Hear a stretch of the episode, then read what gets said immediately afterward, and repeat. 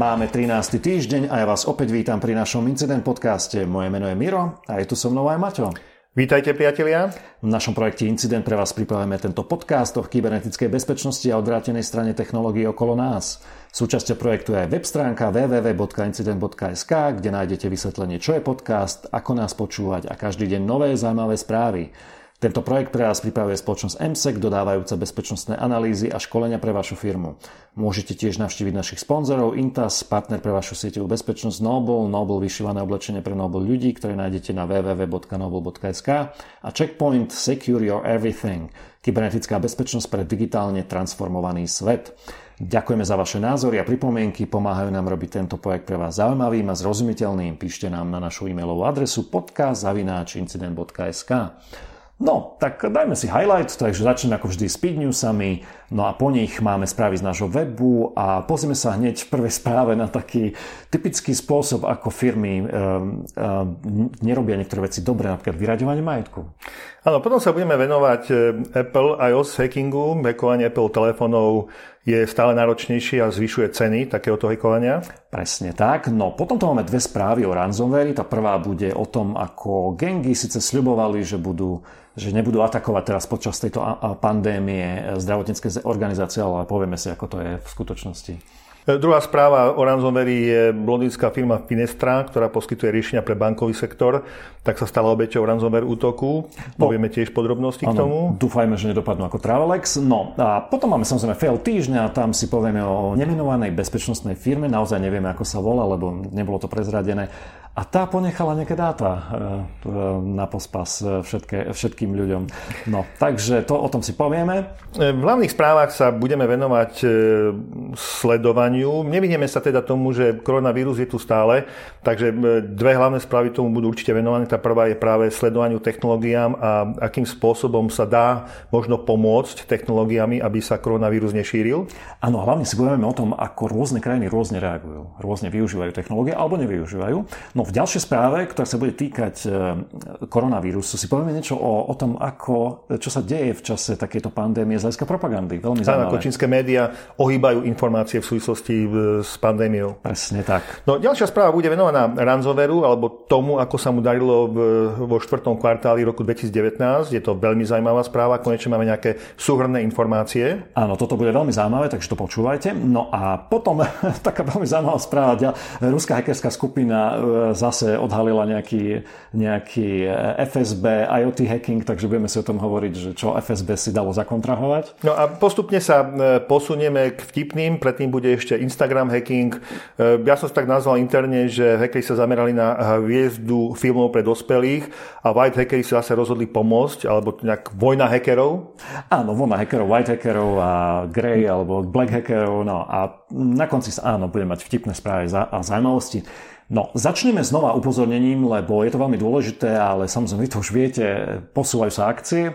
Jedna z nich, na ktoré sme mali byť, e, Sectec Security Day, ktorú organizuje firma Sectec, E, mala byť pôvodne 2. apríla, samozrejme sa neuskutoční v tomto termíne, ale nezúfajte, uskutočniť sa, ak všetko, ak prežijeme a všetko bude fajn, ja dúfam, držme si palce, tak sa uvidíme 9. septembra v Bratislave na Sectec Security Day. Áno, treba veriť, že septembrové akcie sa nebudú ďalej posúvať, pretože ďalšia akcia 7. ročník Cubitu, konferencia v Prahe mala byť 22-23 apríl a tiež sa posúva na september na 23 a 24 september. Áno, chcem len pripomenúť, že sa už môžete registrovať. Dúfajme, že, že sa to všetko vyrieši e, e, k dobru alebo dobre a budeme môcť sa stretnúť, lebo tieto dve akcie sú veľmi, veľmi zaujímavé a veľmi sme sa na ne tešili, takže dúfajme, že sa tam uvidíme, registrujte Registrujte sa. No, potom máme správu e, z kybernetického podsvetia. E, možno ste zachytili, my o tom budeme hovoriť e, v našich správach z webu, že niektoré kyber, alebo teda ransomware skupiny, skupiny gangy sa rozhodli urobiť také generálne pardon a že nebudú útočiť na nemocnice a na výskumné zariadenia, ktoré sa venujú práve výskumu vírusu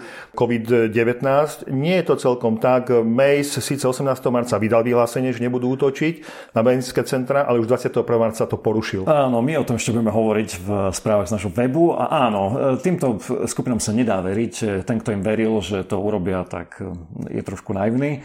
V každom prípade rozhodne sme proti tomu, aby takéto veci robili, lebo naozaj v tej tej, v tejto ťažkej situácii, v ktorej sa nachádzajú nemocnice, výskumné laboratória, všelijaké iné zdravotnícke organizácie, tak je to absolútne absolútne ne, nepochopiteľné, že... Áno, nie, že by sme boli za ostatné útoky, my neschvalujeme žiadne randové ja, útoky, ale toto je doslova hyenizmus. Áno, je to hyenizmus, takže toľko len k tomu. No potom, eh, keď si pamätáte, v podcaste číslo 53, eh, to bol ešte december, sme hovorili o tom, že HP eh, malo nejaké enterprise disky, ktoré začali havarovať, lebo bola chyba vo firmware. No a bož... Áno, to bola taká zaujímavá, že 2 na 15 hodina, to bolo nejakých 32 768 hodín. Áno. Áno, a bohužiaľ to bol dostatočne krátky čas, lebo už začali vlastne zlyhávať v záruke tie disky. Teraz je tá situácia trošku lepšia, pretože HP, a nielen HP, potom ty povieš ešte o Deli, ale HP začalo upozorňovať, že má chybu znova v nejakých SSD drivoch, nemenovalo výrobcu diskov, ale tentoraz e, zlyhávajú po 40 tisíc hodinách. Je to dobre kvôli tomu, že ešte žiaden neza, e, nezlyhal, takže tie, ktoré boli vyrobené... Ano, vychádza prvé... to na nejaký október tohto roku, tie prvé zlyhávania. Ale to je tak, také malé šťastie, aj keď v tejto situácii, v ktorej sa nachádzame, neviem, ako budú, e, neviem, koľko ich vyrobili. A takže pozor na to, ak máte HP, e, nejaké enterprise, či už servere, storage, čokoľvek, kde máte SSD, serial attached solid state drive, to znamená SSDčka, SASy, tak skúste si to skontrolovať, či nemáte práve tieto.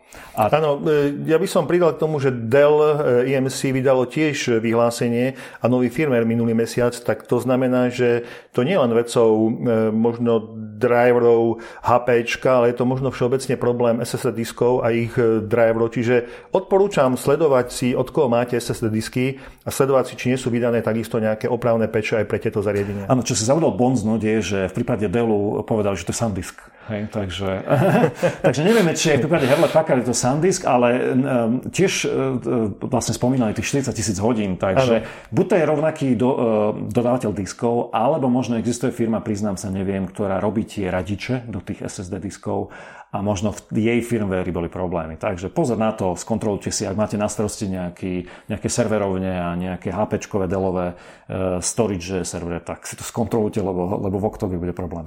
Ďalšia správa je taká troška smutno smiešná. Je pandémia, všetci sa snažíme nejakým spôsobom chrániť, vlády nejakým spôsobom reagujú a asi reakcia čečenského lídra Ramzana Kadyrova nie je práve tou najšťastnejšou reakciou, keď vyhlásil, že bude v podstate strieľať e, na každého, kto poruší karanténu, ale musím povedať, že nie je jediný s takýmto vyhlásením, s niečím podobným e, prišiel nedávno aj Kim e, Jong-un v Severnej Koreji. Chystá sa využiť vojenské síly na odchytenie každého, kto takúto karanténu poruší a viem si predstaviť, čo s ním asi urobí ale takisto napríklad premiér indického štátu e, Telagana varoval ľudí, že v prípade, že sa pandémia začne šíriť ešte viac, sa vymkne spod kontroly, tak určite použije vojenskú silu. Áno, my môžeme byť radi, že bývame alebo žijeme v takej krajine, kde nám toto nehrozí, no ale e, naozaj sú krajiny, kde ak túto karanténu porušíte, tak môžete zomrieť. To je, to je Aj keď teda ešte budeme rozoberať veci okolo karantény, riešenia softverových a iných možností, budeme to mať v hlavných správach, takže k tejto téme sa ešte vrátime. Tak, no a poďme na správy z nášho webu a začneme hneď e, taký, takým problémom, ktorý je niekedy zanedbávaný a to je vyraďovanie IT.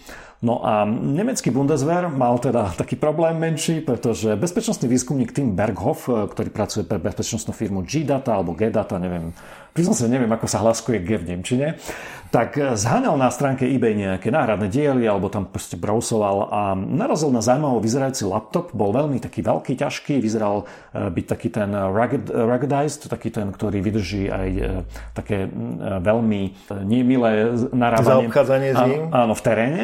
No a vážil skoro 5 kg, išlo výrobok nemeckej firmy Roda a tak ho to zaujalo, mal taký, také tušenie, tak ho kúpil, stal 90 eur. No a po zapnutí zistili, že poprvé je na ňom ešte funkčný Windows 2000, No ale čo bolo prekvapením je, bol tam e, software jednej firmy, e, ja som to hľadal, je to firma, ktorá robí taký ten manažovací software, kde vieš manažovať prístupy e, od firmy Modis.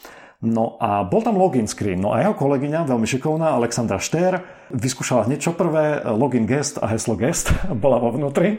No a to ešte nebolo všetko, pretože zistili, že na tom zariadení, na tom laptope, ktorý sa bežne predával ako vyradený už, boli, boli dokument, bola kompletná dokumentácia k protilietadlovému systému Ocelot. Takže to je to, ten prúser. No, hovorky ministerstva síce povedala, že staré laptopy sa vyraďujú a úložiska sa znehodnocujú, ale že zrejme pri tomto laptope došlo k nejakej chybe, a mimochodom nie je to jediná, už v minulosti sa niečo podobné americkej armáde stalo, keď e, vtedy sa podarilo zakúpiť laptop s utajovanými operačnými inštrukciami na zničenie raketového systému Mars, pokiaľ by padol do rúk nepriateľa. Hej, myslím, že americkej, hovorí americkej, myslím, že to bolo nemeckej. Asi. Nemeckej. Nemeckej, áno, áno, nemeckej.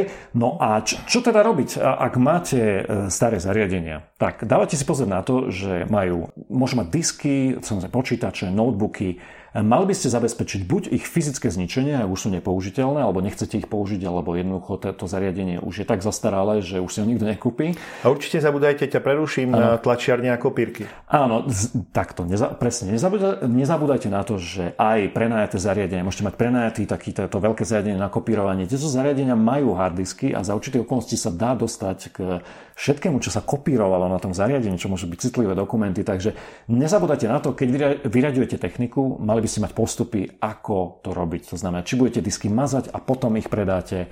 E, musíte mať nejaký protokol, software, existuje na to hardware aj software, ktorý sa dá zakúpiť, ktorý vám e, pomôže IT oddeleniu to robiť rýchlo a efektívne.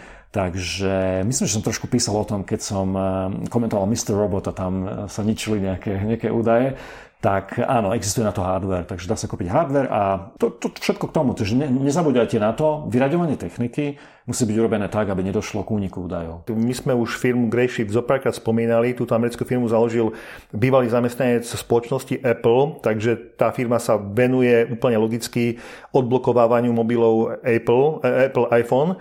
No a vyzerá tak, že firma dvihla minulý rok svoje ceny za e, odblokovávania a teda za zariadenia, jednak softverové, jednak hardverové zariadenia, ktoré je možné použiť na odblokovanie. Tá hardverová verzia, teda offlineová, je za 30 tisíc dolárov a onlineová verzia je zvýšená cena z 15 tisíc na 18 tisíc dolárov a umožní odblokovať 300 zariadení. Áno, čiže hm, pôvodne sa tá verzia, my sme to spomínali, predávala za 15 tisíc. Čo je zaujímavé, to zariadenie sa volá Greykey a hm, táto firma v sídli v Atlante, áno, je to bývalý zamestnanec, ktorý mal na starosti nejakú security toho iPhoneu, takže zjavne sa vyzná. No a to je to, o čom sme sa už bavili, že minule sme mali taký, tak bavili sme sa o tom, ako tuším, že NIST robil nejaký test, že čo vie všetko vlastne z tých telefónov vybrať, či už sú to Androidy alebo iPhony. Tam vyzeralo, že tie novšie Androidy sú dosť nedostupné. A e, to, to je ukážka toho, e, že je to naozaj dynamické, keďže táto firma musela zvýšiť vlastne peniaze na vývoj, research and development, tak musel zvýšiť aj ceny svojho, svoj, svojich zariadení, lebo je stále ťažšie a ťažšie sa do tých Apple zariadení dostať. Takže je to dynamické. Ak vám niekto tvrdí, že Androidy sú najlepšie, tak nemá úplne pravdu. Ak tvrdí, že Apple sú úplne najlepšie, tak tiež nemá, tiež úplne, nemá pravdu, úplne pravdu. Lebo je to dynamické, mení sa to. Dnes je to tak, zajtra to môže byť tak, objaví sa nejaká nová zraniteľnosť, či v Androide, alebo sa objaví nová zraniteľnosť v Apple. Takže ono sa to tak presúva a e, toto je tie maily, ktoré vlastne, ktorým sa dostal, e, myslím, že to bola redakcia Motherboardu, dokazujú to, že naozaj je to boj tak mačky s myšou. Chvíľku ťahajú za, za povraz jedný a dru, chvíľku druhý. Takže uvidíme, ako sa to bude vyvíjať ďalej. No, my sme hovorili aj o debate, hlavne v Amerike, o tom, že či software, hardware má mať nejaké zadné dvierka, backdory, aby sa k tomu dalo dostať, tak je predpoklad, že keď sa budú zlepšovať tieto zariadenia a softvery a bude sa zhoršovať prístup k takýmto chybám, tak tá debata o backdooroch sa zrejme zase zosilní. Presne tak a ona už je teraz tak trošku, e, bol tam taký návrh na nejakého zákona. My sme o tom veľmi nehovorili, ale v Spojených štátoch sú také snahy prepašovať do jedného zo zákonov, ktorý sa tuším venuje niečomu inému prepašovať presne to, že backdoory budú v Spojených štátoch povinné, takže uvidíme. Budeme to sledovať. No, ďalšiu správu máme z Blipping Computer a Miro by si mohol rozobrať teraz, ktoré organizácie alebo ktoré skupiny ransomwareové dali také slovo, že teda nebudú útočiť. A to bolo veľmi zaujímavé, lebo redaktor teda Blipping Computer, ktorý je zároveň aj analytik, on vie analyzovať malware, tak e, oslovil, tam má kontakty, oslovil skupinu Maze, o ktorej sme už hovorili, oslovil Doppelpaymer, o tom sme tiež hovorili, Ryuk, veľmi neslavne známy, Sodino Kibirevil, tiež neslavne, ešte budeme o týchto dvoch skupinách hovoriť, sú veľmi úspešné, e, čo sa týka útokov, potom Poundlocker a Akoso ransomware. No a dali mi jednu otázku, a že či teda budú alebo nebudú útočiť na zdravotnícke organizácie a aký je ich postoj. Tak odpovedali len dve. E, tie zvyšné vysvetlím prečo len dve. E, skupina Doppelpaymer, e, o ktorej sme už písali, reagovala ako prvá. Tá tvrdí, tvrdí, že sa nezameriavajú na nemocnice a domovy dôchodcov.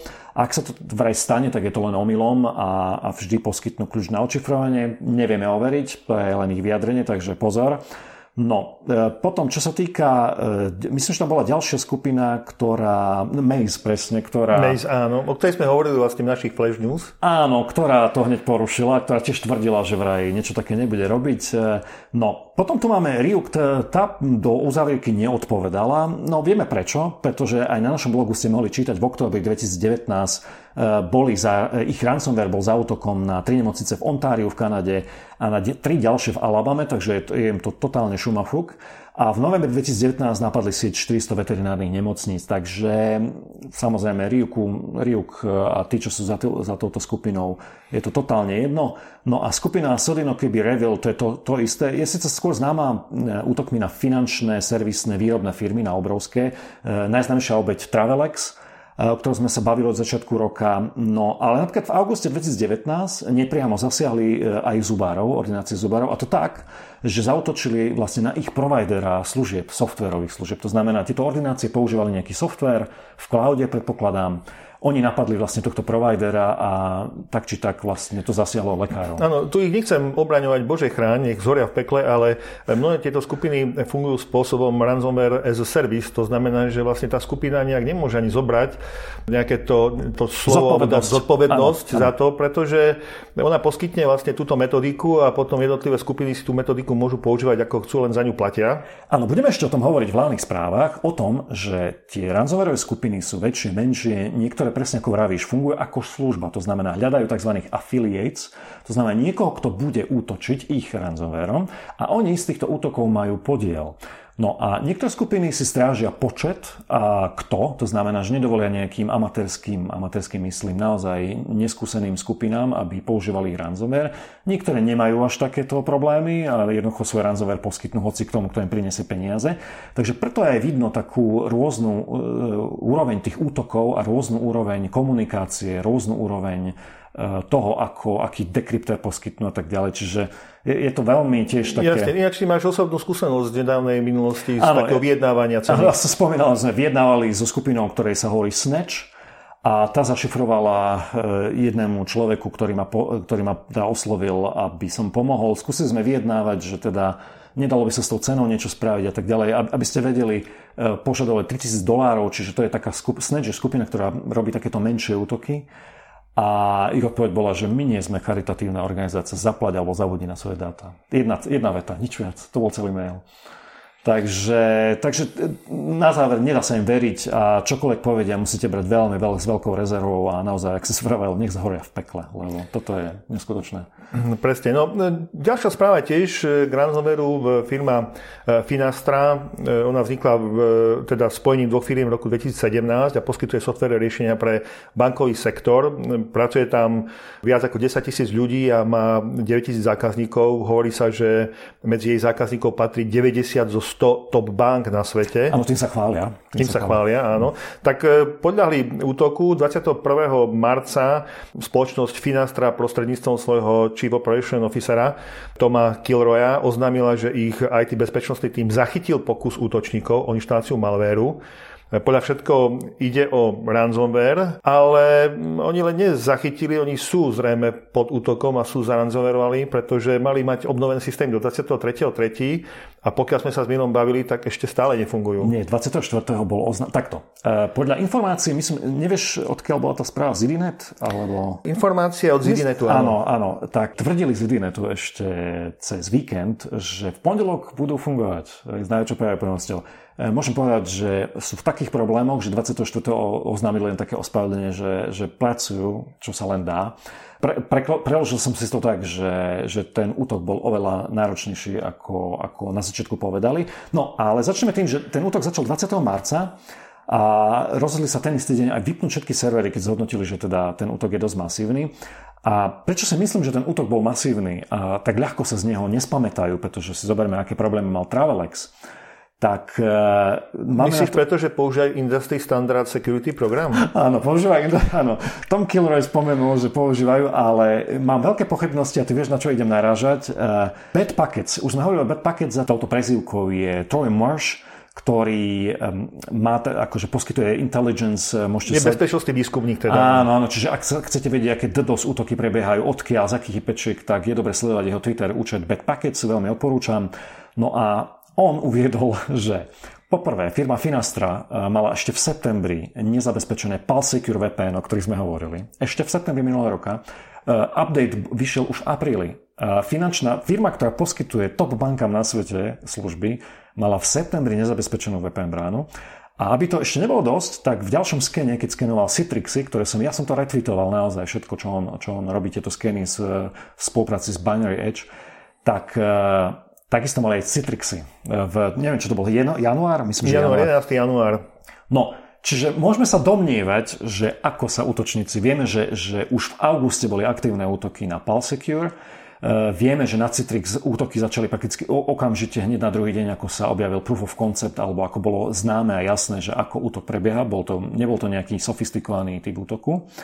Takže ja si myslím, že je veľmi optimistické si myslieť, že tento týždeň to rozbieha. No, nám je ich e, naozaj úprimne ľúto, ale myslíme si, že dostali, čo im patrí doslova. Doslova, lebo... Je to takmer fail týždňa, by som povedal, hej, ale na fail týždňa máme lepší titul. Hej, no, áno, takže poďme na ten fail týždňa a vo fail, fail týždňa máme výnimočne nemenovanú bezpečnostnú firmu. E, môžeme sa dohadovať, o akú šlo, e, ktorá ponechala data z únikov verejne prístupné a umožnila tak únik už uniknutých údajov, čo už je úplne totálna Čiže ironia. predstavte si ešte bezpečnostná firma, robíte rôzne e, analýzy, zistujete komu čo uniklo, pomáhate im. Chodíte po dark chodíte weboch, po dark weboch, zbierate líky. Áno, a toto všetko si uložíte na nezabezpečený dátový server. Áno, takže išlo Elasticsearch inštanciu, ktorú našiel kto iný, ako notoricky známy Bob Diačenko, o ktorom sme už hovorili. No a on ju našiel 16. marca, e, bola nezabezpečená podľa certifikátu, čo je jediné, čo mu mohlo pomôcť, SSL certifikátu zistil, že komu tá, e, tá databáza patrí. E, malo, malo ísť o bezpečnosť firmu sídliacu v Británii, čiže nemusí ísť o britskú firmu, ale sídli v Británii, takže neviem, veľa ich nie je, takých väčších. No a áno, išlo o e, kompletnú databázu uniknutých dát z bezpečnostných incidentov, ktoré sa stali medzi rokmi 2012 až 2019 Databáza bola na francúzskej IP a našiel ju Bob Diačenko cez, podľa všetkého cez Binary Edge a prvýkrát bola zaindexovaná 15. marca. Teoreticky by sa z týchto informácií dalo nájsť, že o akú firmu ide, lebo Binary Edge ukazuje aj historické dáta. Čiže ak vieme, že to bolo zaindexované v tom termíne, vieme, že na akej službe a vieme, že to bola francúzska IP, možno by sa aj to Elasticsearch, Teoreticky by sa to nejak dalo. Neviem, koľko je odhalených Elasticsearch eh, databáz vo Francúzsku, koľko bolo 15. marca. No ale dačo by sa z toho dalo? No v každom prípade obsahovala ten, tento klaster obsahoval dve časti. V jednej bolo 5 miliard záznamov, čo je neskutočné, ktoré vyzeralo, že sú historické, ale potom tam boli také, ktoré vyzerali byť e, v reálnom čase updatované a bolo ich 15 miliónov. Takže zdá sa, že naozaj išlo živý systém. No, no Bob Ďačenko si to nenechal pre seba oznámil firme tento problém. Tá síce nereagovala priamo jemu, ale e, bolo zjavné, že nejak reagovala, lebo do hodiny potom tá Elasticsearch inštancia bola offline.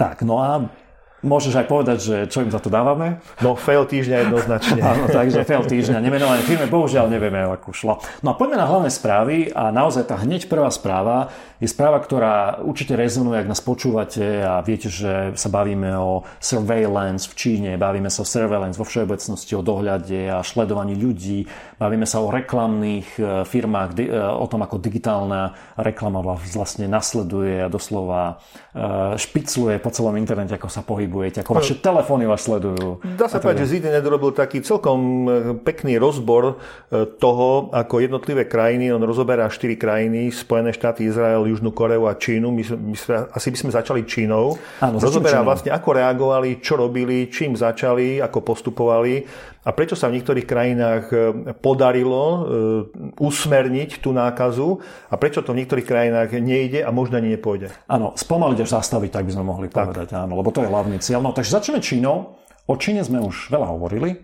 A myslím, že teraz vám už je jasné, že Čína mala najlepšie predpoklady ako mať dostatok informácií, jednak o pohybe svojich občanov, jednak o pohybe tých, ktorí sú nakazení a samozrejme robila aj opatrenia priebehu tej nákazy, pridávala nové riešenia.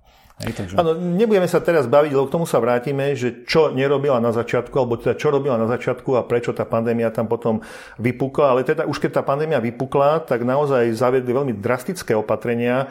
Oni historicky v podstate majú veľký firewall e, sledovania na uliciach a sledovanie mobilov zavádzali už dlhodobejšie. Príkladom boli veľké udalosti ako Olympiáda v roku 2008 alebo World Expo v Šangaji v roku 2010. K tomu v podstate pridali e, Health Code Color System. Je to vlastne aplikácia, ktorá je previazaná s Alipay a WeChat a dohliada alebo monitoruje pohyb osôb na základe ich account histórie, pričom červená farba znamená, že dotyčný človek je chorý, žltá, že je v karanténe a zelená, že je OK. Aha. Možno o niečo ďalej išiel Hongkong, neviem, či máš teda informáciu k zápesným páskám. E, nemám, si to nezapísal. Dobre, ale ešte sa vráťme k tej Číne. Dobre, môžeme potom spomenúť Hongkong. Priznám sa, že Hongkong nemám veľmi e, tu na poznámky. Ak máš, tak potom môžeš povedať. Ale chcel som sa vrátiť ešte k tomu Health Code. Ten Health Code je zaujímavý tým, že na základe toho Eh, tých, toho pohybu toho človeka z mobilu, eh, ty si spomínal Alipay Vicha, to znamená, ide o to, že kde ten človek platil. E, kde v tej chvíli platil niekto iný, kto mal účet Alipay. Čiže oni na základe nejakého big data na pozadí dokázali nejakým spôsobom tie dáta využiť a e, použiť ich na to, aby vedeli, ak sa teda zistil, že niekto z tých ľudí bol nakazený, prešiel testom, dokázali na základe týchto dát o pohybe, je to veľmi podobné, budeme o chvíľku hovoriť o Južnej Koreji, mali jednak pohyb e, kamier. Tam v Číne je veľa kamerových systémov, ktoré už majú rozoznávanie tváre. To nie je také rozšírené nikde inde len, len v Číne. Alebo teda hlavne v Číne. Potom e, samozrejme ten Alipay a WeChat, to znamená mali informácie z mobilov o tom, kde ste platili, kde ste sa nachádzali a tak ďalej. No a samozrejme využívali aj mobilné dáta alebo mobilné, e, teda informácie z mobilný, od mobilných operátorov.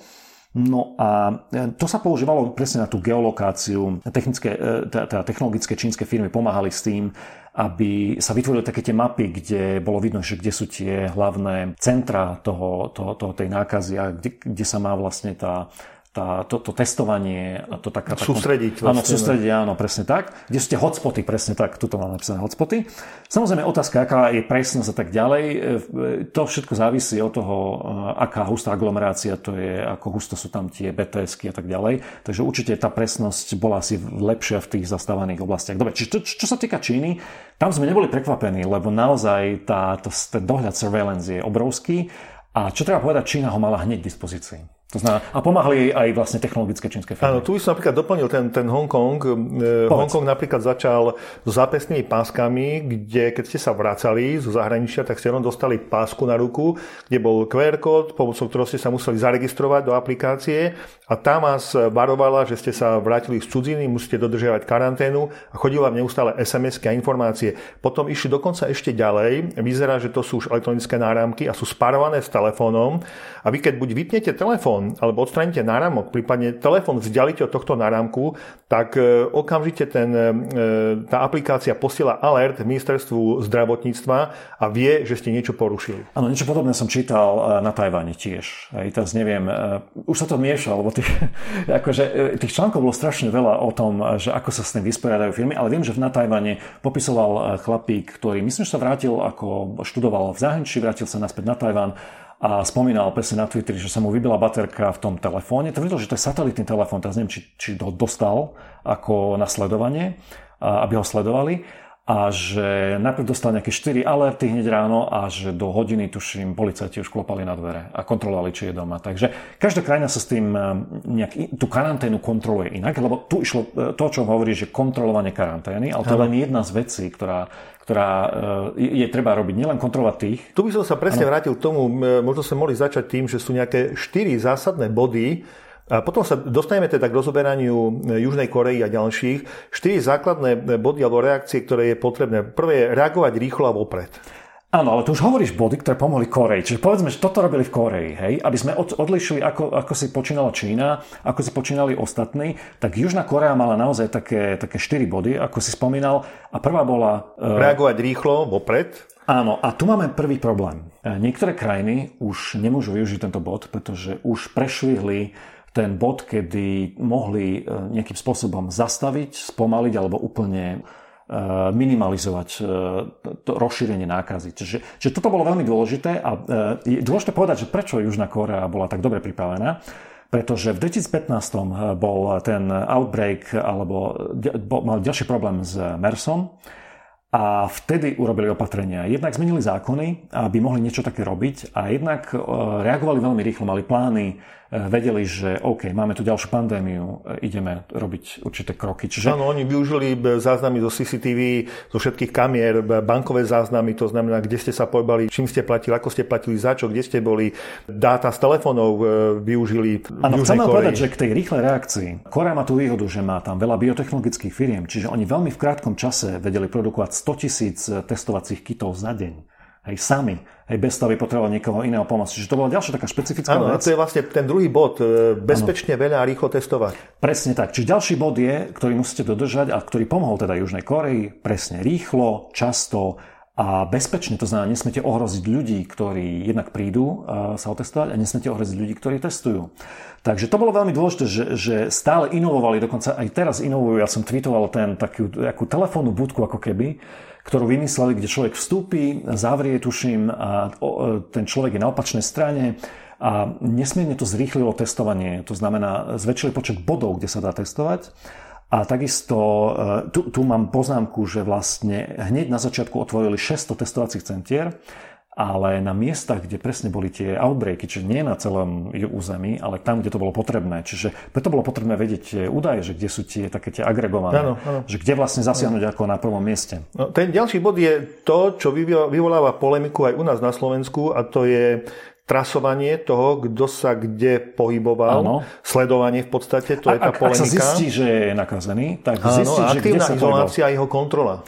Tak áno, čiže presne, čiže to je ďalší bod. Okrem toho vedieť, kde sú tie outbreaky alebo tie, tie miesta, kde treba zasiahnuť a testovať rýchlo a často a každého, kto, kto je potrebné, tak e, bolo veľmi dôležité pri tých, ktorých e, sa našli, že sú nakazení, zistiť, kde sa hýbali, že kde mohli koho nakaziť. Či, to neboli náhodou, lebo v Koreji mali problém s jedným pacientom, ktorého je pacient číslo 31, a to bol tzv. super spreader. To znamená, že ten nakazil stovky ľudí, tuším, alebo tisícku. Takže e, viete, že tam je ten taký údaj, ktorý hovorí o tom, že aká vážna je tá, tá epidémia podľa toho, koľkých ľudí priemerne jeden človek nakazí, tak si to predstavte, tento človek dokázal stovky ľudí nakaziť. Takže je veľmi dôležité e, zistiť, či, či takýto super spreader nejaký nebol.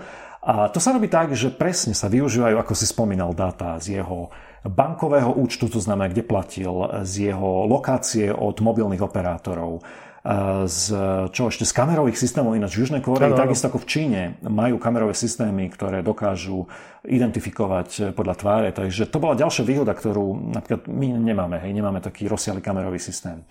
Takže to len, aby, sme, aby ste vedeli, že, že, že toto bolo veľmi dôležité. Nájsť tých ľudí, zistiť, ako sú na to, ako, kde sa hýbali a potom otestovať všetkých, ktorí potenciálne mohli prísť do blízkeho styku tým, s tým človekom. A na to je potrebné využiť všetky technológie, ktoré sú k dispozícii. Prirodzene musí to byť chránené zákonom, prirodzene nezbavujeme sa e, témy ochrany osobných údajov, ale ešte nám chýba ten štvrtý bod. E, no. Public help.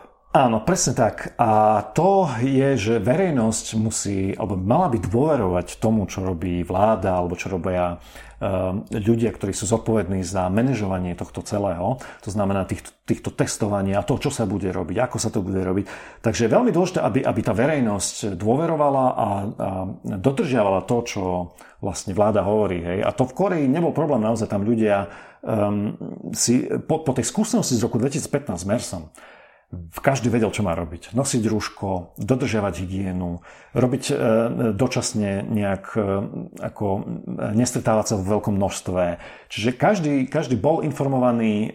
Tá, ďalšia vec je, informácia od vlády korejskej bola jasná, tá informovanosť ľudí bola, a transparentnosť, to je dôležité slovo, transparentnosť tak, bola tak, obrovská. Tak. To znamená, že vláda vravela, čo robíme, prečo to robíme, aké informácie sme zistili. Samozrejme, my sme sa už bavili v jednom z podcastov, že nebolo to všetko ideálne, pretože v Južnej Koreji totiž ľudia mohli si pozrieť uh, také by som semi-anonymné informácie o ľuďoch. Chodili mi sms že ja neviem, tam a tam sa nachádzala 60-ročná žena, ktorá navštívila ja neviem, túto prevádzku obchodu a neviem.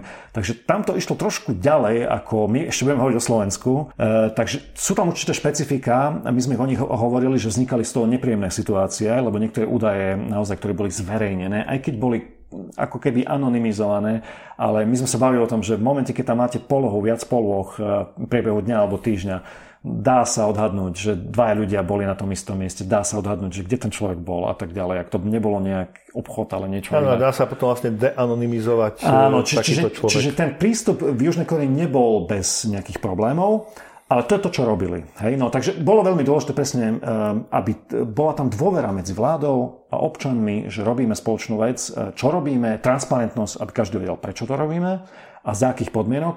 Len pravda je, že Južná Korea bola na to pripravená, akože ten rok 2015 ich na to pripravil. Mali zmenené zákony, aby toto mohli robiť a boli pripravení a verejnosť vedela, čo... Preto práve spomíname aj Izrael, pretože Izrael chce postupovať rovnakým spôsobom ako Južná Korea a práve prednedávnom, pár dní dozadu schválil zákon, ktorý povoluje policii a internet bezpečnostnej službe Shinbet prístup k takým lokačným dátam z mobilných telefónov. Áno, tam vznikla veľmi ostrá diskusia kvôli tomu, lebo Shinbet mala tieto historické dáta ďaleko, ďaleko, 10 rokov dozadu možno, ale využívala ich hlavne, nie hlavne, ale boli, boli zbierané kvôli boju proti teroristom.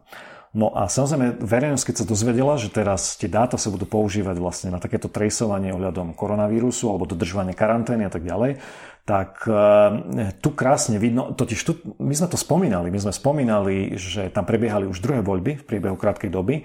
Spomínali sme si, že, že tá víťazná strana, alebo víťaz, áno, víťazná strana nemá dostatok hlasov, aby e, urobila vládu.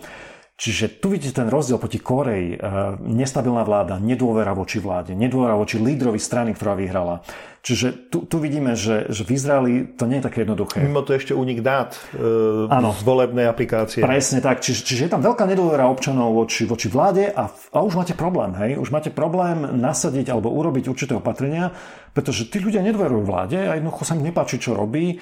A keď vedia, že aké schopnosti má tajná služba, lebo inak, aby ste vedeli, e, teraz práve čítam zaujímavú knihu, ktorá sa presne zaoberá tým, ktorá tajná služba má čo na starosti, tak e, čítam knihu e, od Ronena Bergmana, ktorá popisuje, akým spôsobom vlastne sa Izrael vysporiadal a akým spôsobom cieľenie, oni to hovoria targeted killing, potom to volajú aj inak, od 40. rokov až po súčasnosť, akým spôsobom e, sú tam popisované všetky tie ich akcie, kedy e, jak to povedať, neutralizovali, rovno zabili vlastne tých nepriateľov, ktorých vnímali ako e, tých, ktorí organizujú teroristické útoky. A Shin Bet je presne tajná služba, ktorá má na starosti vnútornú bezpečnosť Izraela.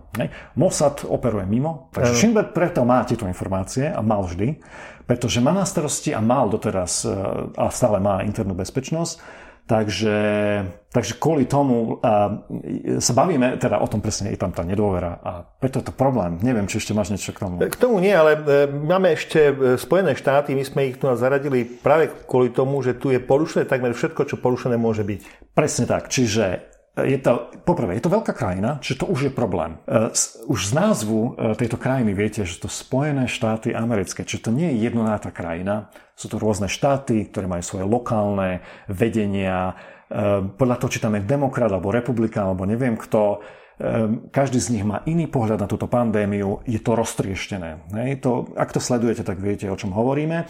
Čiže ďalšia vec, e, Amerika, e, veľký, e, je tam, dáva sa veľký dôraz na individualitu, to znamená, existujú tam vždy existovali také tie polovojenské skupiny, ktoré nie sú priateľské voči, voči vláde, federálnej vláde, lebo ju nepovažujú za legitímnu, hej, lebo oni si chcú vládnuť sami. Čiže je tam obrovská naozaj nedôvera, čiže tam tá spolupráca bude roztrieštená, určite, o ktorej sme Myslím, že už začiatok e, bol veľmi nešťastný, pretože sám prezident Trump šíril rôzne nezmyselnosti ohľadom... Určite, povedz to rovno, nezmysly, určite. Nezmysly, áno, aj som to povedal, nezmyselnosti, ktoré, e, kde najprv zľahčoval situáciu, potom odporúčal rôzne Počkaj, lieky. najprv zľahčoval, potom ano. povedal, už sme ju vyriešili.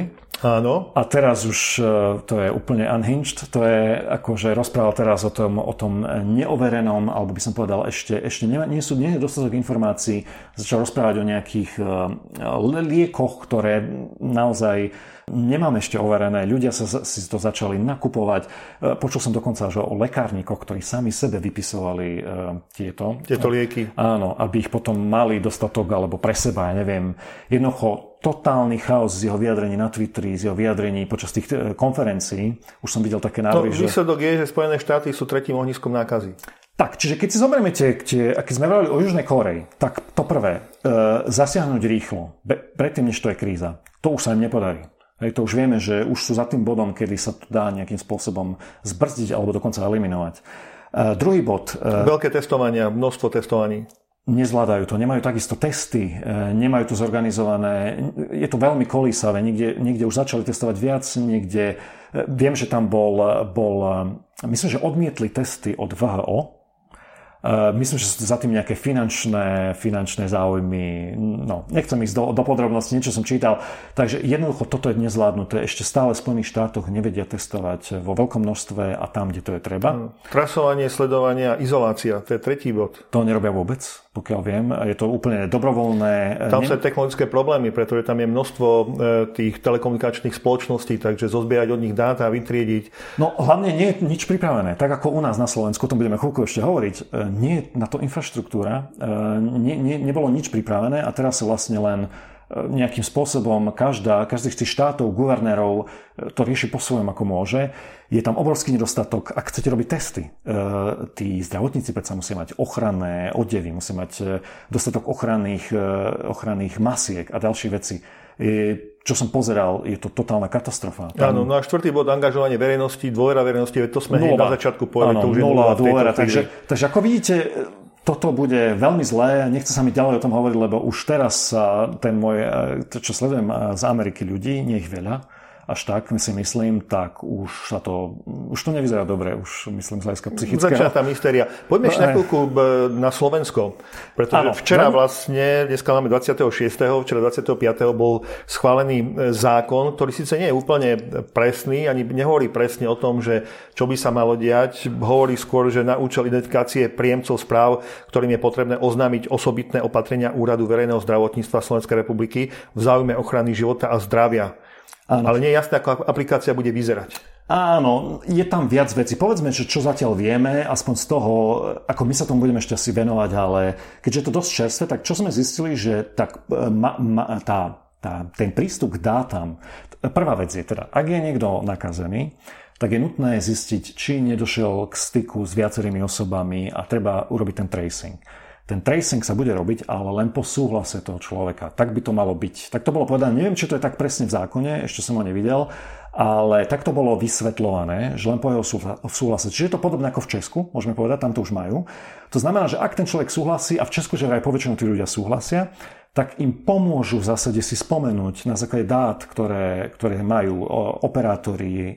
V Čechách dokonca myslím, že skúšali aj platobné karty, ale nie som si istý tak e, majú tieto dáta a vedia potom e, vlastne nájsť ďalších ľudí, ktorých e, prednostne by mali otestovať kvôli tomu, že prišli možno do styku s týmto človekom. No, či to je prvá vec. Čiže bude to, malo by to byť po súhlase, čiže nie je to povinné a budú sa len dáta toho človeka vlastne skúmať, nie všetkých nás. No, viem, že tam vypadlo, e, vypadla taká vec, bavilo sa o tom, že dokonca tam budú informácie o sms s kým telefonoval, to vypadlo úplne von. Ja som si, že to je správne, lebo to nie je potrebné, na čo. E, je potrebné hlavne vedieť, kde sa ten človek hýbal a ktoré miesto navštívil. No, mne tam tak trocha vadí, priznám sa, e, ten súhlas, že až po súhlase dotyčného človeka, lebo zdá sa mi to dosť obmedzujúce. Ja viem, že ochrana osobných údajov je ochrana osobných údajov, ale aj tam je myslené na to, že pokiaľ je e, vo verejnom záujme alebo v záujme ochrany života a zdravia, tak v takom prípade tá ochrana osobných údajov nie je na prvom mieste. E, myslím si, že tu na zákon troška chybuje. E ja si myslím, ja vieš, čomu sa vrátim k tej dôvere. E, máme tu zmenu vlády. Stará vláda, myslím, že stratila dôveru, si myslím, do veľkej miery, aj preto už nie je e, pri moci. Nová vláda ešte nesihla e, získať. získať áno. Takže myslím, že sme trošku v takej situácii, kedy je tá verejná mienka... Nemáme tu takú dôveru ako v Južnej Koreji. V, to, v tú vládu, ktorú máme zatiaľ, zatiaľ Takže pre, preto sú aj tie reakcie, alebo ten zákon je taký, aký je, lebo aj tá vláda sa obávala tej reakcie ľudí. Takže ja, ja som za to, že skúsme... Dokážem s tým súhlasiť. Áno, skúsme, urobme, máme niečo, skúsme, ako nám to pomôže. keď to nebude stačiť, tak proste to zmeníme. No ale čo ešte dáva ten zákon e, právo e, štátu využívať e, dáta mobilných operátorov, a ktoré doteraz mohol dostať len so súhlasom súdu. No a hlavne, tu sme sa bavili o tej karanténe alebo o tom trejsovaní, ale čo ešte dôležité vedieť, kde sú tie, kde sú tie ohniska. Čiže um, vlastne tieto dáta by mali pomôcť vytvoriť takú anonimnú, naozaj anonimnú mapu, mapu, kde nebudú jednotlivé údaje tých ľudí, ale skôr sa bude agregovať, že kde sa vlastne tie nákazy objavujú, na ktorých miestach, kde sú tie hotspoty presne, o sme sa bavili, aby to testovanie sa zameralo vlastne na tých miestach, aj to tracovanie na tých miestach, aby sa to zastavilo čo najskôr presne podľa eh, modelu Južnej Kory, aj keď priznám sa, Ehm, neviem, do akej, ako na tom Slovensko v tejto chvíli je, vzhľadom na to, že sa málo u nás testuje, a to je ďalší problém, eh, o ktorom sa bavili, že som čítal protichodné informácie. Dnes som čítal, že sa dokážeme urobiť tisíc testov denne, ale robia sa len 300. Pretože tých miest, kde sa môžu robiť tie testy, eh, nie je dostatok. Takže aj u nás máme problém potom následne eh, je síce fajn, že budeme mať zákon, budeme mať možno software alebo nejaký spôsob, ako zistiť, s kým sa tým človek, s kým sa stretol, ale na to navezuje to testovanie. To testovanie musí byť e, rýchle, bezpečné a okamžité. Hej? A to zatiaľ myslím, že ešte nemáme, čiže tam to treba zlepšiť určite podľa vzoru Južnej Korei. No a čo ešte tam bude možné robiť? E, áno, čiže dáta budú len o mieste a čase a tým pádom aj pohybe samozrejme. No a tie anonymizované dáta budú e, zhromažďované presne len na tú mapu. Tá mapa nebude verejná a takisto údaje budú uchovávané. A čo je veľmi dôležité, to som, e, e, to som aj písal vlastne v svojom blog poste, to by tam malo byť toto e, obmedzenie našich práv by malo byť e, dočasné. Limito, dočasné limitované a to myslím, že je buď kým ne, trvá mimoriadná situácia al, alebo núdzový stav, alebo do konca tohto roka. Myslím, že tam je taký, tá, áno, áno, tam je taký termín. Takže myslím, že to by tiež malo uspokojiť tých, ktorí to nejak kritizovali, že je to dočasné opatrenie.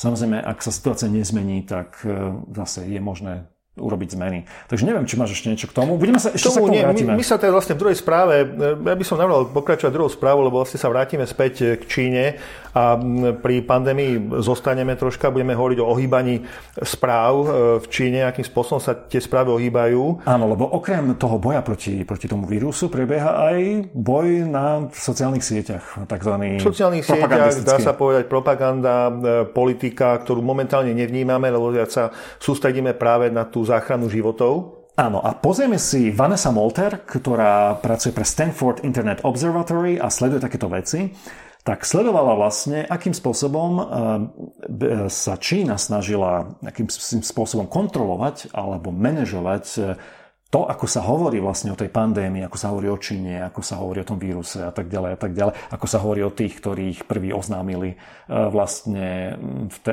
v, te, v tej, ešte v decembri tí whistleblowery, ktorí informovali o tom, že je tu nejaký problém, ale boli... Áno, lekár Bi Wengliang. Áno, ale boli hneď, ako by som to povedal, potlačení. Áno, umlčaní. Takže snažila sa za tú dobu a nejakým spôsobom kontrolovať vlastne tú komunikáciu.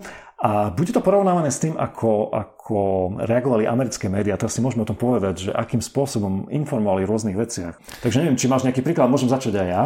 Môže začať hneď. Dobre, začnem, príkladom. Áno, začnem tým, že, že čínske médiá majú svoje anglické časti, alebo teda e, čínske médiá ovplyvňujú verejnú mienku aj v anglickom, anglickom na sociálnych sieťach v anglickom jazyku. Presne tak. tak. A je to trošku zaujímavé, pretože oni majú e, anglicky hovoriace stránky a na Facebooku a na Twitteri a pritom tieto platformy sú vlastne technicky zakázané v Číne. Čiže keby chceli Spojené štáty niečo rovnaké robiť v čínskom jazyku v Číne, tak nemôžu. Hej? Takže už sa ozývali také hlasy, že prečo dovolíme, ako Američania vravili, že prečo dovolíme čínskej strane v anglickom jazyku tu šíriť propagandu, keď oni nedovolia našu propagandu šíriť. V čínskom jazyku. Áno, v čínskom jazyku v Číne cez, cez Facebook a Twitter. No, OK, necháme to tak, porozmýšľajte, čo si o tom myslíte. No ale ešte predtým, než začneme príkladmi, poviem, že ako analyzovali, lebo to je veľmi dôležité. E, ten dataset e, pozostával z Facebook, e, z Facebook postov, ktoré boli uverejnené a obsahovali slovo koronavírus alebo takisto, áno, koronavírus a Collection of English Language, áno, čiže, čiže zbierali informácie z anglicky hovoriacich čínskych štátnych účtov na týchto, týchto sociálnych sieťach a takisto amerických. No a Tento dataset, kde sa teda objavovalo slovo koronavírus, obsahoval 6870 postov alebo uverejnených správ z čínskych médií v angličtine medzi decembrom, 31. decembrom 2019 a marcom, 16. marcom, takže dosť nové dáta sú to, 2020, a 13 500 postov z amerických médií, kde bolo slovo koronavírus. No a teraz môžeme začať presne. Prvý príklad bol, že napríklad čínske médiá uh, sa snažili uh, orientovať na pozitívne informácie, napríklad, že koľko, e, koľko pacientov e, sa vyzdravelo, e, takisto toho, ako, ako úspešne dokázali. Áno, teraz narážaš vlastne na to, že keď sa hľadali slova alebo spojenia infikovaný a pacient, ako, ako sa našli tieto spojenia v amerických médiách a ako sa našli práve v tých anglických verziách čínskych médií. Áno, čiže čínske boli pozitívne, ukazovali na to, ako úspešných liečím a tak ďalej, ale americké médiá napríklad reportovali o nových prípadoch, o veľkých číslach a o trendoch a o, o tom, koľko zomreli a tak ďalej. Hej? Čiže to bol taký rozdiel medzi tým, ako informovali tieto médiá. Potom, ak sa bavíme, bol tam taký prípad, že čínske médiá informovali o tom, že pacientke s koronavírusom sa, narodilo zdravé dieťa Americké médiá informovali o inom prípade, kde sa pacientke narodilo chore dieťa s koronavírusom. Alebo teda nie chore, ale dieťa malo koronavírus, nemuselo mať e, Áno. priebeh choroby. Určite ste zachytili aj rýchlo stavbu nemocnice, kde Čína zase reportovala, že za 6 dní bola nemocnica postavená. Na druhej strane zase National Public Radio e, informovalo, že vlastne sa budovalo dva týždne a ťažko túto budovu nazvať nemocnica, skôr to bolo záchytné centrum pre postihnutých vírusom. Áno, a správa nebola, že pozitívna v tom smere, že vieme rýchlo postaviť nemocnicu, ale americké médiá informovali, že Číňania sú overwhelmed, to znamená, že je tých chorých veľa a robia, čo sa len dá. Nemajú priestory pre tých chorých a preto musia rýchlo reagovať. No teraz sa vrátime k tomu Li Wenliangovi, ktorý zomrel e, teda 7. februára, bohužiaľ, e, vo veku 34 rokov. Bol to oftalmológ a, oftalmológ a on jeden bol z tých, ktorí začali e, svojich kolegov na čínskych médiách, sociálnych sieťach e, varovať, že pozor, toto je niečo iné, toto je nebezpečné, mali by sme začať reagovať a tak ďalej. Tak zase, kým čínsky režim hlavne e, vyslovoval, by som povedal, takú akože sústrasť mu a spomínali to, že to bol oftalmológ, tak americké médiá e, písali o tom, že bol e, vlastne silenced, to znamená, že... Umlčovaný, umlčovaný Spomínali slovo authorities, to znamená, že, že orgány alebo vláda potlačila vlastne tieto informácie, ktoré, ktoré podával svojim kolegom. Takže zase tu vidíme rozdiel v tom, ako, akým spôsobom boli tieto, tá, bola táto správa prezentovaná. Je, ja myslím, že Číne veľmi e, pomohlo aj vyjadrenie tajomníka riaditeľa Svetovej zdravotníckej organizácie, ktorý sa po návšteve v Číne Číne vyjadril, že Čína svojimi opatreniami kúpila svetu čas. Presne, a toto dosť opakovali, že áno, kúpili vám čas a tak ďalej. Ale pritom zase americké médiá, e, napríklad e, National Security Advisor e, Robert O'Brien povedal, že to umlčovanie vlastne tých whistleblowerov a to zakrývanie t- t- toho problému vlastne zhoršilo a vytvorilo to ten globálny, globálny, globálnu pandémiu.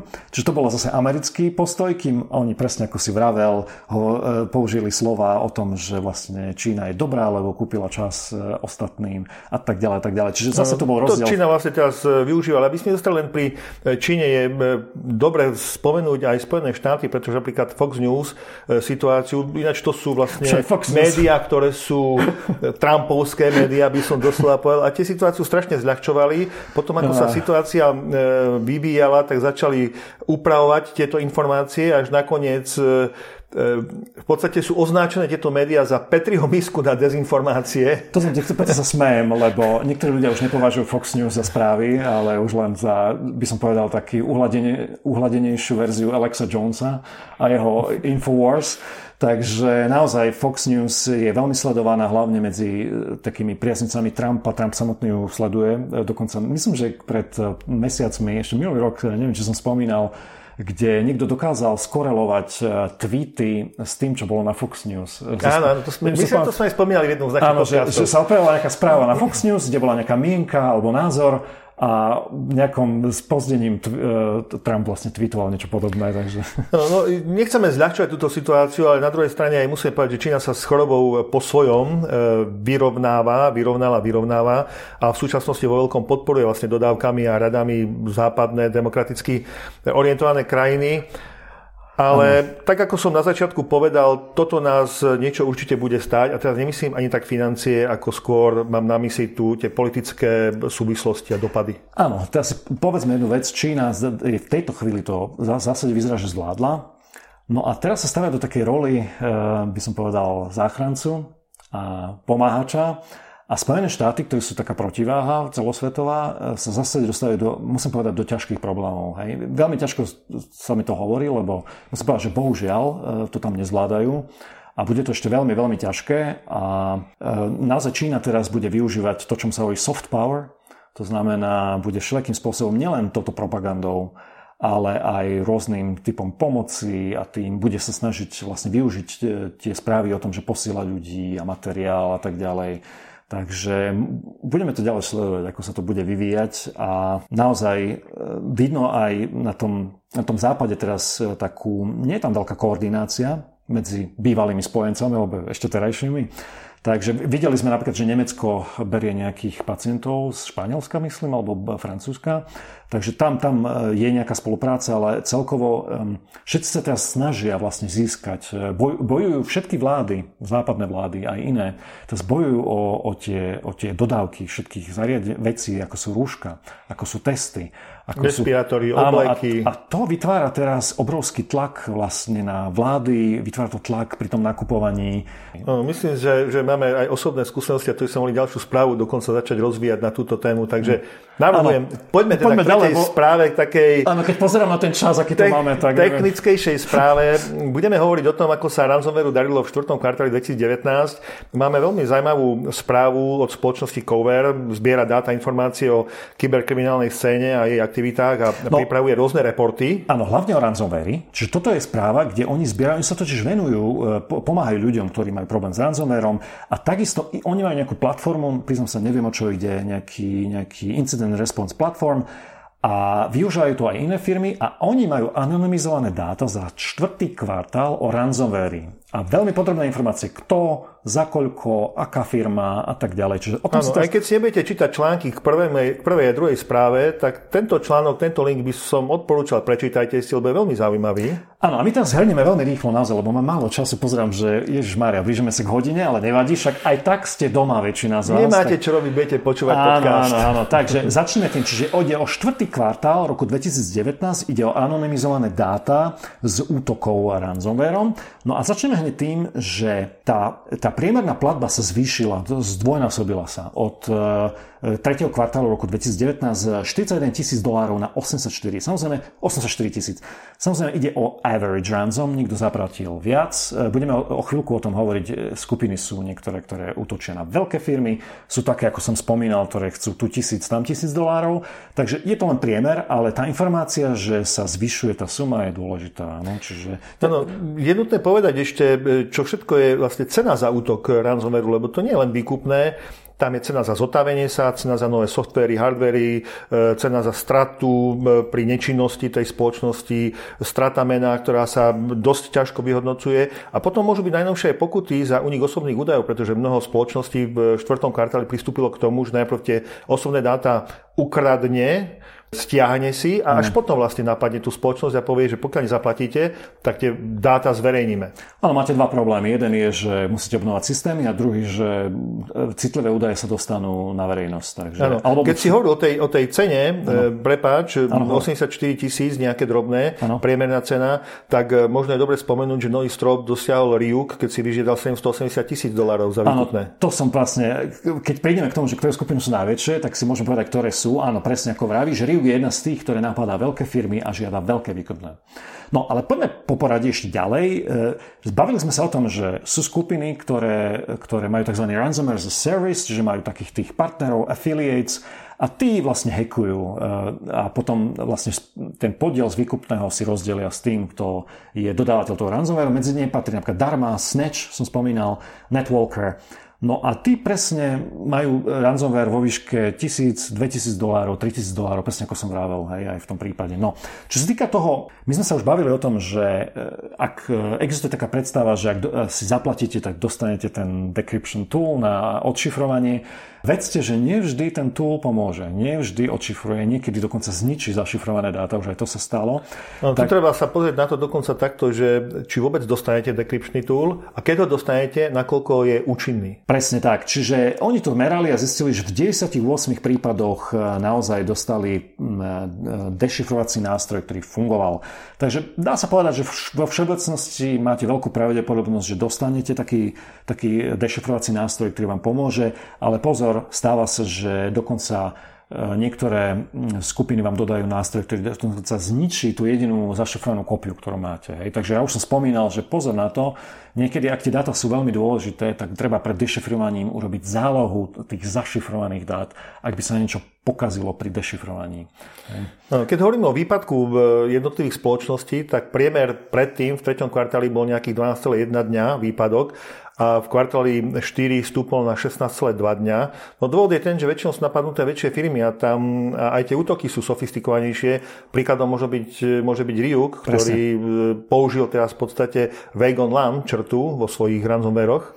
Áno, teraz neviem, či to bol Ryuk alebo Sodino, keby e, začali používať atakovanie, brute forceovanie Wi-Fi sieti. Vieme, že majú nový modul, takže títo aktéry sú stále lepší a lepší v tom, čo robia, samozrejme, keďže to robia stále neustále dookola, tak vylepšujú svoje techniky, pridávajú nové spôsoby, ako spôsobiť ešte väčšie problémy tej firme, ktorú napadnú. A to je presne, čo je za tým, že, že tie firmy, im to trvá stále dlhšie a dlhšie, aby sa spamätali z takého útoku. No, čo je ďalšie zaujímavé, eh, chcete si typnúť, že ktorá, aký spôsob platby je najčastejší, 99%? Alebo na čo je Bitcoin najvhodnejší? Áno, Bitcoin. Takže 99% platieb je stále v Bitcoine. Žiadne Monero, žiadne iné anonymné nejaké meny. Bitcoin je king a všetci títo, všetky tieto skupiny chcú Bitcoin. No, dôvod je jednoznačný. Likvidita kryptomeny, Bitcoin sa používa všade. Najlepšie sa dá premeniť na iné e, formy financie, alebo teda rôzne darčekové karty a poukážky, aby sa vlastne preprali tieto peniaze. Presne tak, čiže je tam najväčší, najväčší spôsob sa to nejako zakryť alebo nejakým spôsobom použiť neskôr. No, teraz si povedzme, že ktoré sú najväčšie. Presne tu, sme pri tom a asi už to tušíte, takže jedna z najväčších je e, Sodinokiby Reveal a to je 29,4% aspoň v tomto datasete. Hneď za nimi Ryuk 21,5%. No, tieto dve tvoria vlastne viac ako 50%. Presne tak, čiže to môžete očakávať. No a potom sú tam menšie skupiny ako Phobos, Dharma, Doppelpaymer, sme ho už spomínali. No a toto je zaujímavé, ako dochádzalo k útokom. Áno, vektor útoku. No najčastejšie 57,4% je remote desktop uh, proceding, to je compromise týchto uh, Áno, povedzme rovno, vzdielný prístup cez Windows. Jednoducho RDP, nemyslíme tým teraz gateway, lebo ešte existuje iné riešenie, ako robiť prístup e, na vzdialené počítače. Toto je jednoducho, zoberiete server, povolíte port, a na RDP. Vystavíte si svoj počítač áno. vonku do internetu a, a robíte RDP. Áno, po, po prípade ešte nemáte nastavené NLA a tak ďalej. Takže RDP jednoznačne, tento brute forcing e, robia väčšinou takíto malí jednochlapoví takí tí hráči, ktorí potom takéto prístupy, jedna IPčka sa predáva inak. Za 30 dolárov. Za 30, 30 dolárov, Čiže jedna IPčka aj s loginom, to znamená meno, heslo, do RDP servera sa predáva za 30 dolárov na čiernom trhu, takže si to viete predstaviť, že je to veľmi zaujímavé pre všetkých zúčastnených. Dobre, čo by ste typli ako na druhom mieste? No, email phishing, samozrejme, tak. že to je 26,3% v tomto datasete.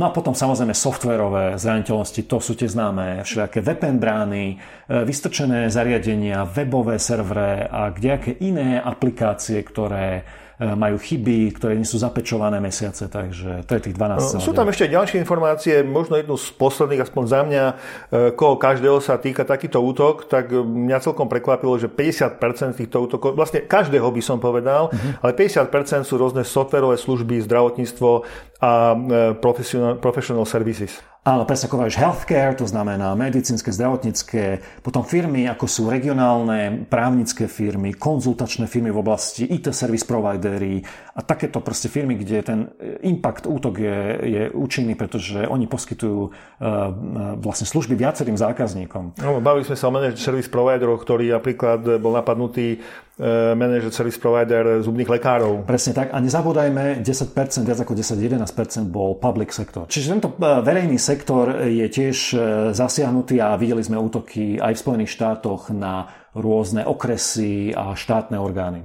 V ďalšej správe sa budeme venovať ruskej Tajnej službe. službe. Áno, FSB je vlastne nástupca KGB, tak, áno. Čiže tiež má na starosti rôzne projekty a kde si chce využiť technológie na hekovanie. Áno, no. ja som sa spýtal, že hackerské skupiny odhaľujú iné štátom sponzorované hackerské skupiny a projekty. Áno, presne tak. Tuto je zaujímavá ruská hackerská skupina, ktorá, sa, ktorá si hovorí Digital Revolution a tvrdí, že sa aj podarilo teda hacknúť dodávateľa, čiže súkromnú firmu, kontraktora pre FSB, pre túto vlastne národnú um, intelligence uh, službu a mm, tieto detaily teda uverejnili, no a čo šlo, išlo nejaké, nejakých 12 technických dokumentov, diagramov, všetkých fragmentov kódov. A celý tento projekt sa volá Fronton. A tento projekt e, prakticky ukazuje alebo, alebo zobrazuje e, vy, vybudovanie IoT botnetu. To znamená, malo ísť o nástroj, ktorý sa veľmi podobal na Mirai, keď si spomínaš, a mal vlastne využívať hlavne kamerové systémy alebo kamery, e, IP, IPčkové kamery, spolu s nahrávacími zariadeniami, ktoré nahrávajú vlastne e, z týchto kamier e, tieto kamery alebo tieto záznamové zariadenia. No, tam bol cieľ vlastne zneužiť defaultné heslá, defaultné nastavenia a všeobecne mali byť cieľom v podstate všetky Linux-based IoT. Tak, áno. A čo sa týka tohto projektu, tak e, mal byť tento e, botnet, ak sa vytvorí z týchto zariadení IoT, mal byť využi- využitý na distributed denial of service, to znamená na útok, kedy nejakým spôsobom... Znefunkčníte nejaký znefunkčníte... server, službu. Áno, áno. Takže na toto bolo malo, malo určené. Čo bolo zaujímavé, podľa špecifikácií tohto projektu e, bolo zakázané používať ruský jazyk a cyriliku pri písaní softvéru Áno, aj poznámka, čiže aj pri kodovaní, aj poznámka, aby sa nedal zrejme detekovať zdroj. Áno, malveroví analytici vedia prečo. No a v auguste 2019, eh, keď si spomínate, sme sa bavili o tom, že Microsoft odhalil presne štátom sponzorované útoky, kde cieľom boli VoIP telefóny, eh, tlačiarne, ktoré boli vystavené na internete a vďaka ktorým sa dokázali vlastne dostať dovnútra do siete. Takže nie je to no, nič nové. My sme o tej Digital Revolution už hovorili, alebo teda minimálne sme spomínali, že to nie je prvý prípad, nie. lebo my sme hovorili o Quantum, kde FSB e, e, im unikla informácia o social media monitoring projekte Ano. Práve po takomto útoku. Potom sme po... spomínali Sajtech. Áno, Sajtech, áno, po rusky Sitek to bolo. Áno, áno Sajtech. Čiže to sme... Tam bolo viacero projektov, myslím, že 5 alebo 6 projektov tam bolo, ktoré unikli. Áno, a toto je tretí. To je tretí projekt. No, dobre, poďme ďalej. Máme pokočil čas. Posledná správa z hlavných správ je už taká trošku, ne, ne, nechcem povedať, že odľahčená, ale je to nie, o niečom inom. A je to o Instagram hackingu. Skončila dobre ako rozprávka. Áno, skončila dobre, ale e, toto je taký všeobecnejší trend a je to o tom, že útoč útočníci, naozaj takí low-level útočníci využívajú to, že ľudia majú rovnaké heslá na viacerých účtoch pozerajú sa do tých dumpov. Eh, keď nevyužívajú to, tak využívajú phishing, úplne klasický phishing, kde dajú eh, falošnú login stránku, vyzvu toho človeka. Halo, porušili ste naše pravidla Instagramu, tak áno, do 48 áno. hodín budete odpojení. Ak nechcete byť tu, sa prihláste. Áno, ďalší trik sa používa, že keď chcete byť verifikovaní na Instagrame, tak rýchlo sa prihláste a zverifikujte sa. Čiže používajú sa rôzne spôsoby, ako vyvolať u toho človeka buď paniku, alebo také, e, nie paniku, ale opak, že aby chcel sa prihlásiť, lebo ide o niečo, čo môže získať.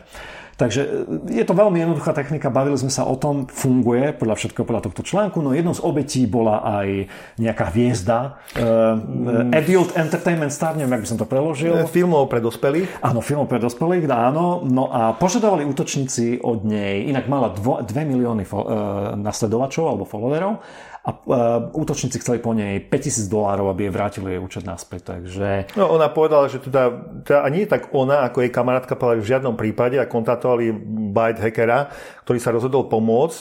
Aha. A okrem toho teda, že pomohol cez svoje kontakty v Instagrame, aby sa k účtu dostala späť, tak e, zároveň sa mu podarilo cez, zistiť teda, cez aký e, server komunikuje táto skupina Presne a v podstate tak. dopatrať sa k niektorým reálnym, aj keď to je ťažko povedať, či to je reálne meno, k niektorým reálnym hackerom. Podľa, reak- podľa reakcie jedného z nich asi hej. Áno. Áno, lebo sa pýtal, uh, išlo, išlo podľa mena a podľa toho, kde bol umiestnený, išlo podľa všetkého hackera z Turecka, alebo neviem, čo môžeme volať hackera, lebo napísal motherboardu, že, že neviem, ako ste ma našli, ale myslím si, že vy ste reálni hackeri.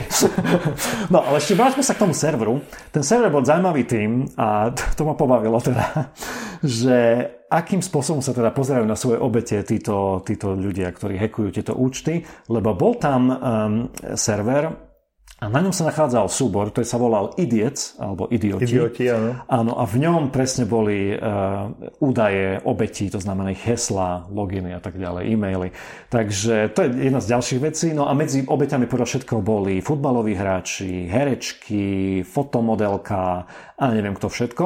Takže áno, nečudujem sa, títo ľudia majú, ne, nemajú takú predstavu, čo, čo ma trošku prekvapuje, priznám sa, že tak ako títo ľudia, ktorí už fakt majú veľa sledovateľov, sú to, môžeme povedať, že celebrity, známe osoby. Človek by čakal, že okrem finančného nejakého poradcu, ktorý ich občas okradne, a okrem poradcu, ja neviem, mediálneho a iného, by mali mať aj bezpečnostného. Podľa mňa to je automaticky, vzhľadom na to, a, akom svete žijeme dnes, kde sa, kam sa internet dostal, Kvôli ja s tebou súhlasím, ale neviem, či to je len náš uhol pohľadu toto. Myslím si, že to je len náš uhol pohľadu, ale podľa mňa určite niektorí ľudia takto exponovaní by určite mali mať poradcu, ktorý by im radil v týchto, v týchto veciach. To znamená pozor, nemať všade rovnaké hesla, pozor na maily, uh, dajte mi ich skontrolovať, keď vám príde mail, že do 48 hodín bude váš účet zmazaný a overím, že kam vlastne vedie tá stránka a tak ďalej. Hej. Čiže podľa mňa je tu taká potreba u takýchto ľudí naozaj, lebo vo veľkom množstve vidíme, že úplne jednoduché triky stačili na to, aby, aby títo ľudia získali, ako títo hackery, uh, ich hesla. Bolo to veľmi jednoduché. No, mm. takže pozor na to, ak vám dojde nejaký mail, a vravel som to o tom minulé, ak vám dojde mail, ktorý mm, vyvolá u vás paniku a tlačí vás, aby ste okamžite urobili nejakú akciu a klikli, uh, zastavte sa a porozmýšľajte, pozrite sa lepšie na ten mail, či nenájdete nejaké niečo, čo by E, vám teda ukázalo, že ide o podvod a niekto vás chce vyfišovať. A naozaj dýchate zhlboka až potom začnete konať. Takže to je moja rada. Na záver len e, white hackerom podľa toho článku sa celkom darí v tej spolupráci s takými celebritami, pretože majú práce nad hlavu.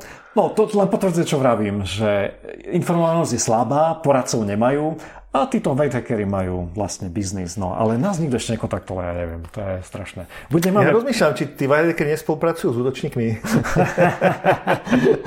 Dobre, poďme teda na vtipné správy a zaujímavosti a začneme hneď niečím veľmi zaujímavým. Ak trošku sledujete, čo sa deje, určite áno, tak viete, že je tu obrovský presun na prácu z domu pre tých, čo môžu. No a samozrejme, čo sa používajú? Používajú sa rôzne aplikácie, jedna z nich sa volá, z nich sa volá Zoom a Zoom má jednu fantastickú vlastnosť.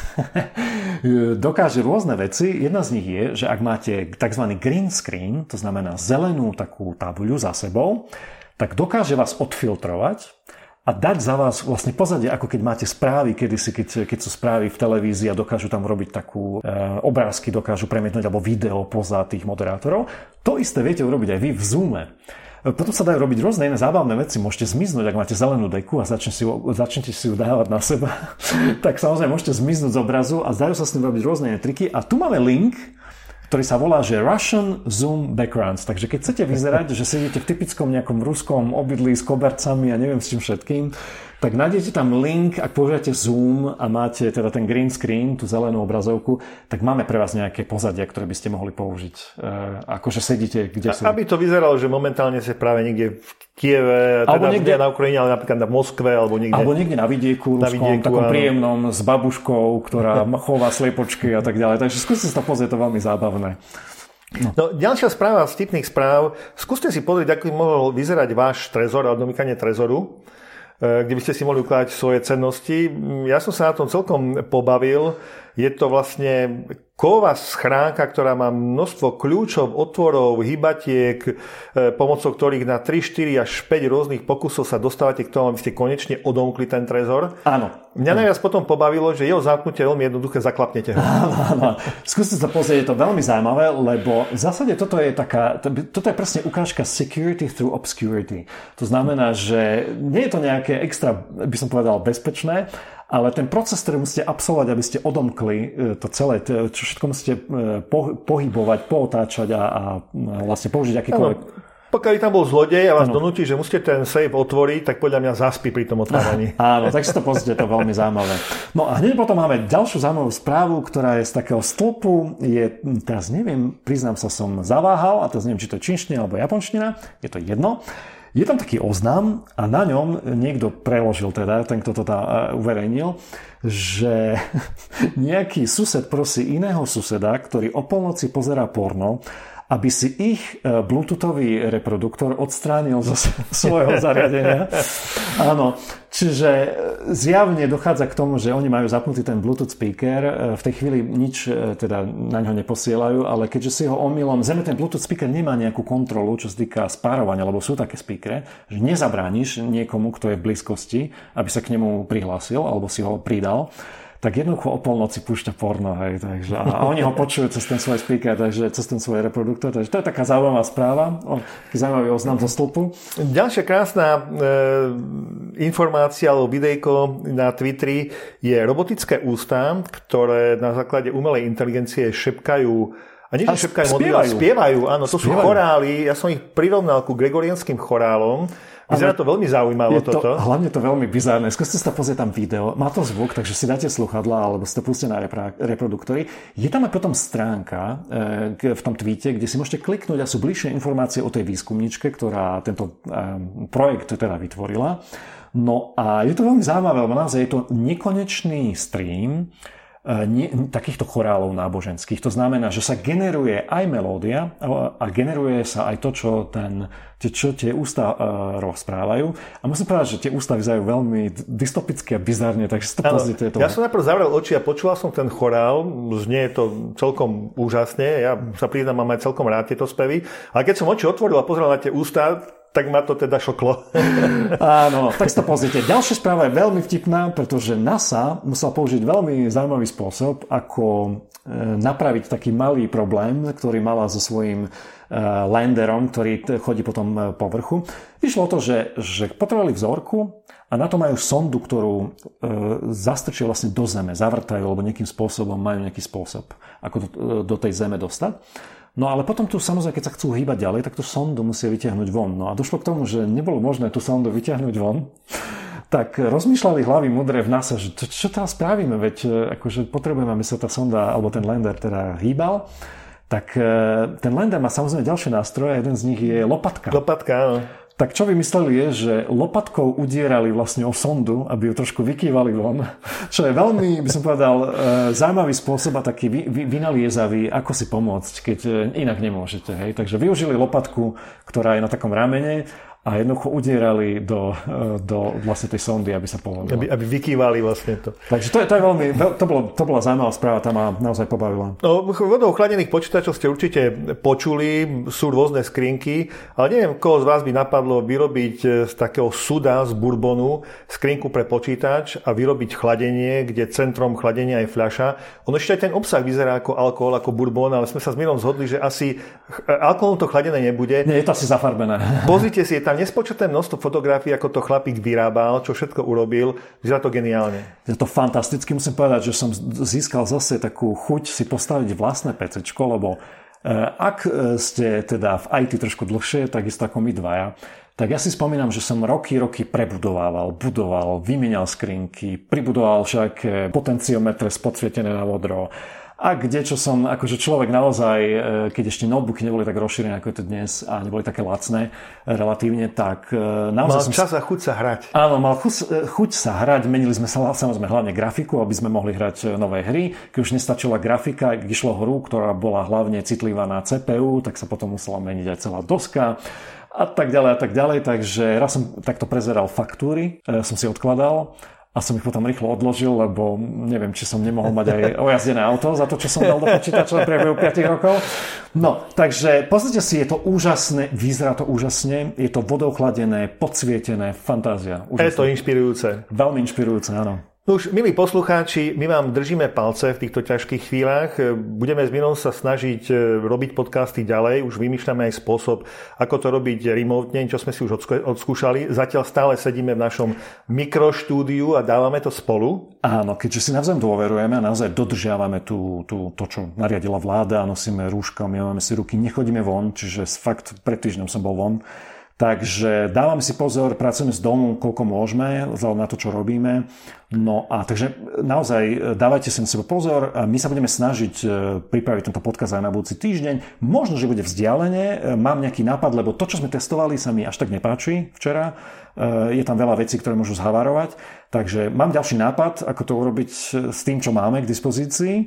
No ale... No už uvidíme, ako to bude. V každom prípade toto bola naša posledná správa. Máte sa všetci bezpečne a nezabudnite o týždeň sme tu zás s podcastom. Do počutia, priatelia.